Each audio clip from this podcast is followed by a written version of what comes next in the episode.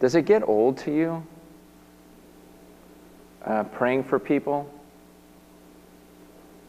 I mean, do you, do you, uh, you know, what we just did, do you still see that as a privilege? I mean, is, is it still a, a I mean, do, do you ever just stop and think, so just now as I was speaking, I wasn't just talking to the air, but that the God of the universe, the creator of everything, actually listened to me, that I had his ear. You know, I mean, if, if I came up to you today and say, hey, you guys, this week I spoke to, you know, to, to George Bush, you know, or to, to Michael Jackson or whoever, you go, no way. How in the world did you get him to talk to you or whatever? And, and yet we're, we're, talking about the God of the universe. I mean, does that, does that blow your mind that I just spoke to God? The, the, the creator of everything, looking down at this ball, the Bible says he, he stooped over and listened. And he observed what was going on in this room. Does that, does that blow your mind at all? Or is it just, eh, you know, he prayed? You know, for, for those of us who've been Christians for a while, this can become like this, uh, this thing that we no longer see as a privilege. It's just something we do. Is it still an honor to you? I mean, can you imagine what life would be like without prayer? I mean, see, some of you have been Christians for so long that you, you don't even think this way anymore.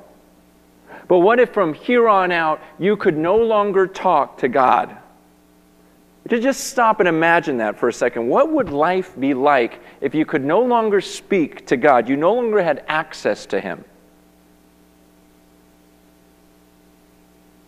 I mean, then, then what do we do? You know, you know if, if Catherine you know, gives us that little prayer request, it's so precious, and we just would have to look at her and say, okay, Catherine, good luck.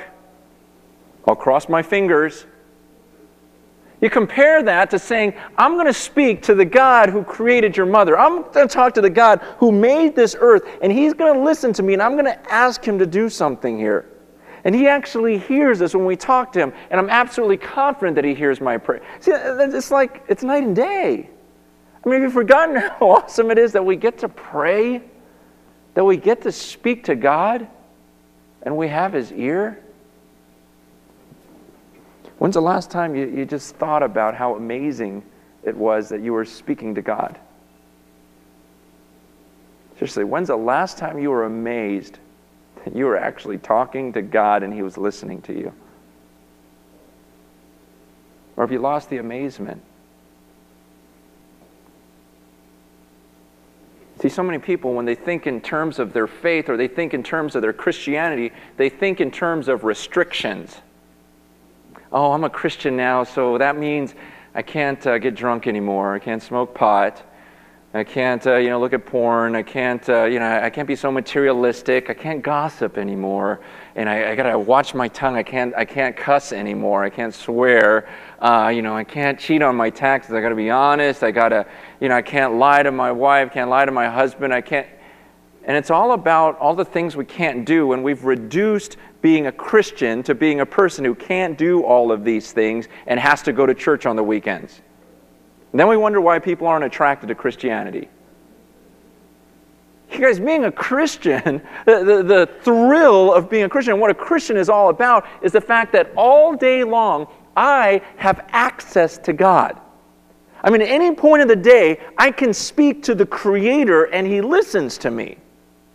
That's what being a Christian is about, is that all day long, I, just this little, little man here on this earth, I get to be with God. I get to just, just communicate with him all day long. I mean, when, when in John, when, when he writes the book of First John, he talks about how, he goes, man, you guys, we got to see, you know, I was back there and I got to see the Creator. We got to touch him, we got to hear him. And, and he goes, and I'm writing this because I have fellowship with him, and I'm writing this to you because I want you to have fellowship with us. And our fellowship is with the Father and with his Son. He goes, Man, this is an amazing thing. Why am I writing these words in this book? Is because I've got a relationship with God. And I want you guys to understand this. I want you to have the same type of fellowship. I want you to go throughout the day actually talking to the Creator. It's not that great just talking to other people. It's not that wonderful, you know, having communication with. That's fine. But to have fellowship with God, I mean, it's an amazing privilege. And sometimes as Christians, we, we don't think that way. We just think in terms of restrictions. You see, now that I've, now that I've had access to God for so long, I can't imagine life without having access to God. Can you? Can you imagine what life would be like? I mean, some of us, we've been away from that for so long and we've just gotten so used to these privileges that we forget what was life like before that? You just go and do your deal every day and you just deal with ordinary things and you never come into contact with the one who made you and the one who's actually in control of this universe. You know, this, this week's passage is a passage on prayer, but you guys, the last thing I want to happen today is for this to be a guilt trip. Okay, that is the last thing. I pray that this does not become that. That you guys walk out of here and you go, yeah, I need to pray more. You know? I, I, mean, that's the last thing I want for you to walk out these doors going, yeah, he's right. I have to pray more. Yeah, I should pray more. And you walk out here depressed because you got to pray more. I, I have to pray more. You guys, that's just so ridiculous because the thing is, is the more I study the New Testament, the more I see that the New Testament is not so much about have tos. Okay? The New Testament is very little about have to, have to. You have to do this, or else you're not going to go to heaven. You have to do this, or you're, you're going to go to hell. Ha- it's not about have tos. It's about stupid if you don't. That's what it is. You don't have to pray, you're just stupid if you don't. No, you, you, don't, you don't have to give. You don't have to serve. You don't, you don't have to obey. It, it, it's, just, it's just about these privileges. I mean, the thing is, is, is the Bible is teaching us that I have the ear uh, of, of God. That, that God is not only attentive when I speak to Him, not only does He hear me, but He wants to hear from me.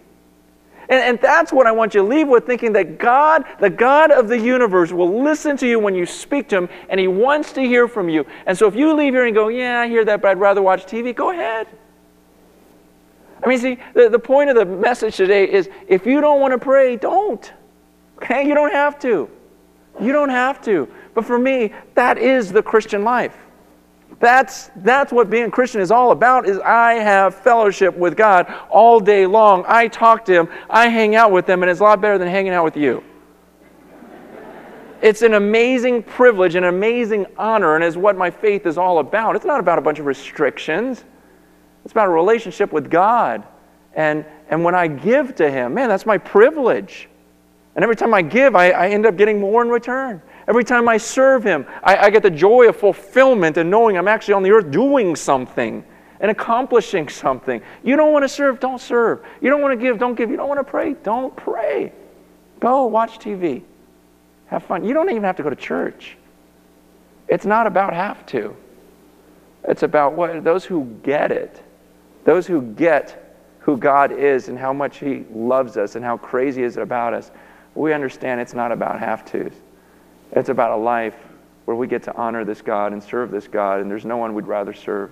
There's no one we'd rather hang with, no one we'd rather talk to, speak to, but we don't have to pray. Jesus says in Luke chapter 18, verse 1, it says this. Luke 18, 1, Jesus says, Jesus told his disciples a parable to show them that they should always pray and not give up. Let me read that verse again. Then Jesus told his disciples a parable to show them that they should always pray and not give up. Here's what we're studying today. Jesus is going to tell a little story, a real simple story, but the whole point of the story, he says, because remember, a parable is not meant to be real deep. It's not to be something we, we pick apart and try to figure out every detail. It's just a simple story. And Jesus, in the first verse, you know, the, the scriptures tell us exactly why Jesus tells this parable. The point of it is that we should always pray and not give up. So I want you to think in your life right now what have you given up on? I'm just going to give you a minute. Think, what have you stopped praying for and you just gave up on it?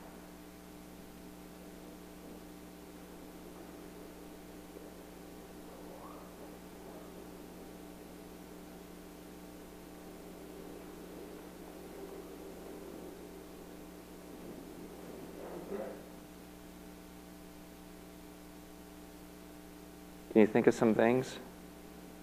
I know when I sat down and thought through in my life, yeah, there were some things that I, I just stopped praying.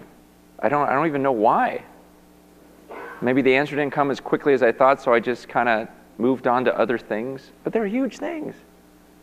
And I just stopped praying. And Jesus says, Well, let me tell you a parable of why you should keep praying and not give up. And he tells a story in verse 2. We'll just read through the story real quick. He said, In a certain town there was a judge who neither feared God nor cared about men.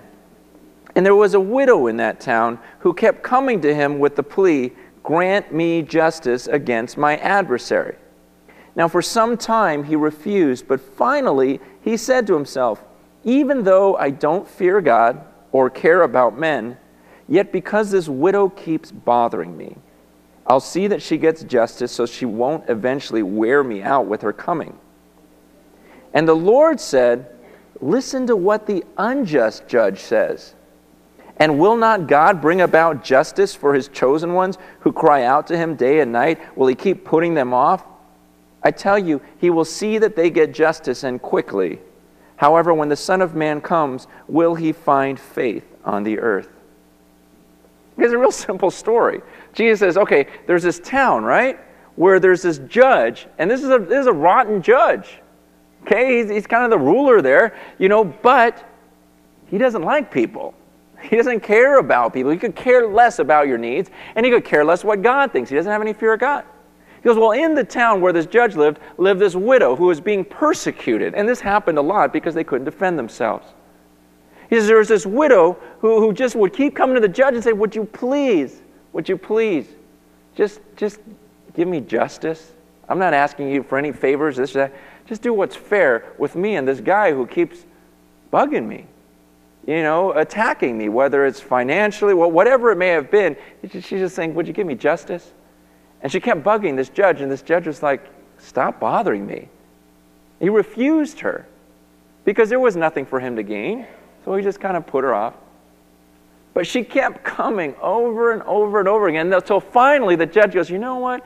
Just to get her off my back, I'm going to give her what she wants. And Jesus says the moral of the story is look, even a wicked, evil judge is going to eventually listen to you just because you bug him enough. So, what do you think a righteous, good, loving judge who sent his son to die for you? His son paid the price for all of your sins. He's crazy about you. You think that you're going to cry out to him day and night and he's just going to ignore you? What, what sense does that make?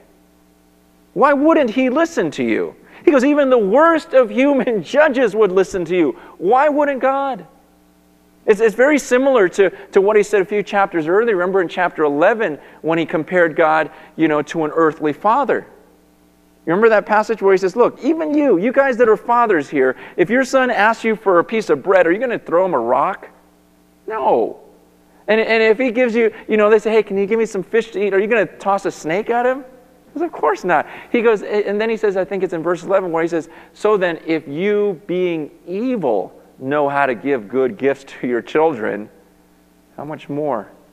The perfect father, the perfect dad in heaven. What do what do you think? What do you think he's going to do to his kids when they ask for something? And it's the same type of parable here. And now he's using the role of God as a judge. And he says, Look, he's a perfect judge. Even an evil, rotten judge would listen and give you what you ask just because you're bugging him. What do you think God's going to do for you? And he tells them this parable because he wants them to keep praying to God. I mean, guys, we have so many advantages over that widow. The widow was a stranger to this judge. And, and yet, in this passage, it says that won't God bring about justice for his chosen ones. See, I'm not a stranger to God, I'm one of his chosen ones. That's a term of endearment, that's a powerful term. I'm not just some little freak creation down here that he goes, you know, well, who's that guy trying to talk to me? It says that I'm one of his chosen ones. I'm one of his hand picked. He looks at me and goes, man, I love that guy. I'm crazy about that guy. And so when I talk to him, I'm not some stranger coming before a God who doesn't know who I am. I'm one of his chosen ones. And when I talk to him, he listens to me. It's an awesome thing.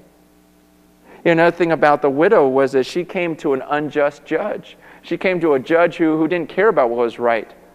I come before a God who is perfectly fair, who is the definition of fair. I can come before a judge and say, you know what? You know the situation. You know better than I what's best. I don't even know what's best. I trust you. And I can come before a fair judge and say, God, you just do what's right. You do what's best for me because I don't even know what's best for me sometimes. I don't know what's best in all these situations. I'm glad I can come to you and just say, okay, you do what's best because you're the perfect judge. This, this woman had to go, on the, go to this judge without any, she didn't know people in high places to get to him. Yet the Bible says, I have an advocate with the Father, Jesus Christ, and that I can pray in his name and he speaks to the Father on my behalf. That's awesome. I can go straight to the Son of God. Another thing, uh, another benefit we have, advantage, is that she could only go at specific times, right, to this judge. She'd have to like sneak around and find out when he was going to his, you know, chariot or whatever, you know, and, and try to bombard him. You know, and, and the Bible tells me that I have access to God any time of the day. At any moment, I can come before God as one of his chosen ones, and he's looking forward to listening to me. See, and the last thing is that the other advantage that we have over her was every time she went to the judge, she was bugging him. Wasn't she? I mean, he just wanted her to get out of his life. And yet it's the exact opposite with God. In fact, Jesus saying this parable, the point of it is that you would keep, if you want to call it bugging, but it's not. He wants it. it's like, uh, I love that passage in Isaiah, Isaiah 62, when, uh, when the Israelites were, uh, were taken captive by the Babylonians and they're, they're praying for the restoration of Jerusalem. And in Isaiah 62, listen to this. In verse 6, it says, I have posted watchmen on your walls, O Jerusalem. They will never be silent, day or night. You who call on the Lord, give yourselves no rest, and give him no rest till he establishes Jerusalem and makes her the praise of the earth. You see what they're telling the people to do? They say, hey, let's, let's just keep crying out to God. Okay? Let's never rest. Let's always make sure that there's always a group of us that's crying out to God for the restoration of Jerusalem. In fact, it says, let's not give him any rest. Isn't that cool? I mean, it says, you guys, let's just bombard him to where God is always hearing the prayers of someone from here in Jerusalem begging for the restoration of this place. And let's pray that until he rules here again. It's like, wow. Let's give him no rest. See, this, this passage, Jesus is saying, I, I want you to keep praying. Don't give up. He says, Because don't you think God's going to listen to his chosen ones who cry out to him day and night? We have every advantage over that widow going to the judge. We have one disadvantage. Can anyone tell me what that is? What's the disadvantage? What benefit did she have that we don't have? She could see him perfect. That's the only thing, right? Because she actually saw the judge and could say, Hey, I, I caught his eye. I know he's looking at me. And with God, we don't get to see him. And so it requires something else. It requires faith, right? We've got to really believe that he's listening. And that's why the parable ends there in verse 7 or, verse 8. He says, I tell you, he will see that they get justice and quickly. However, when the Son of Man comes, will he find faith on the earth? He says, God's going to listen to the prayers. That's not the question. The question is not God's faithfulness. The question is our faithfulness. Is he going to find faith in us? Is he going to find people who still believe and keep praying? And you know what? I'm going to, I'm just going to stop there. I mean, we, we could go into this text and start tearing apart every character, but that's not the point of a parable. But, but not only that, you guys, we love to complicate things. Okay? This parable is very, very simple. It's saying, pray. Okay, that's it. God's listening to you. He's got your ear. He's a good judge. He loves you. He'll hear you. That's it. We love to just complicate. We like to overanalyze things, don't we? We just like to think them to death, you know, because it makes us feel smarter more intelligent because, you know, we came up with a new hypothesis, you know, about this or that or whatever else. And you, you got to understand, most of the world isn't like that. Okay, that, that's us and our arrogance. Most, most of the world, they're, they're pretty simple. And, and sometimes we need to just get back to the simplicity of the faith and be like little children and just pray because God tells us and believe and know that He hears us. You know, I, I was speaking in Wisconsin. You talk about simple. Um, no, but, but Wisconsin, and, uh, and there was this, this lady there who, uh, who was a missionary. And, uh, and she, she, she shared one day, um, she was a missionary to the Pygmies. Okay, for 15 years, she was a missionary to the Pygmy warriors.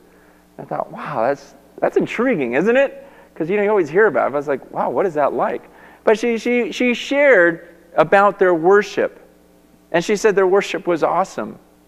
And she said she, they love to sing this one song. And she goes, and it's grown to be my favorite. And she read a line from this song of their chorus. Let me, let me read a line from the chorus. Killing people ruins the work of God. Christians shouldn't do it. That's deep. You know, when I heard that, it just hit me all over again. You go, it's, it's a lot more simple than we make it, you know? You know, and I just want to sing along, ah, we won't kill, we won't kill. You know, it's just, but, but for so much of the world, it's, it's just that simple. You know, why are we getting into so many other things? Let's get a deeper commitment to some of the, the simple, basic truths. It's the way most of the world worships God. And we need to get back to that faith of a child that just says, okay, I'm going to ask for something, and this is my dad. He's a perfect judge, and he's going to listen to me. When I was in Uganda, same thing. You know, uh, the first time I, I preached in Uganda, every time I preached, there'd be this line of people that would wait for me afterwards. And I remember the first time it happened, I remember just looking at this line. It just went as far as I could see, and I just thought, man, I'm going to be here all night. You know? That's just what I thought. I just thought, I'm going to be counseling one problem, one issue after another. But it was amazing um, because as they came up to me one after another, they didn't ask for advice. They would just come up and this is what they would say Man of God, would you lay your hands on me and pray for me? That's it. They didn't ask for any advice part of me that want to go, hey, don't you have questions? I'm from America. I gotta, you know. But no, in their minds, it's like, we don't need your knowledge. I don't need your advice. I don't need your counsel. But man of God, would you lay your hands on me and pray for me? And then you wonder why God's doing such amazing things in that nation. Because it's simple. Just pray. There would be times I go, well, well, what would you like me to pray for? I mean, what's going? I mean, the first people that ask me, I go, well, oh, tell me what's going on. Man of God, just pray for me. Just place your hands on my head and pray for me. It's like, oh, know, it's just awesome. It's one person after another, just, just praying for them. And a lot of them would tell me what's going on in their lives, and just to, just to pray. That's all they wanted. They didn't ask for answers, not from me. They knew that was the most powerful thing I could do for them. And you guys, you got to understand the most powerful thing I could do for you today is, is not expound on this passage a little bit more. It's to come before the living God and just to pray for you. The Bible says that the prayer of a righteous man is powerful and effective. And that's all these people wanted from me.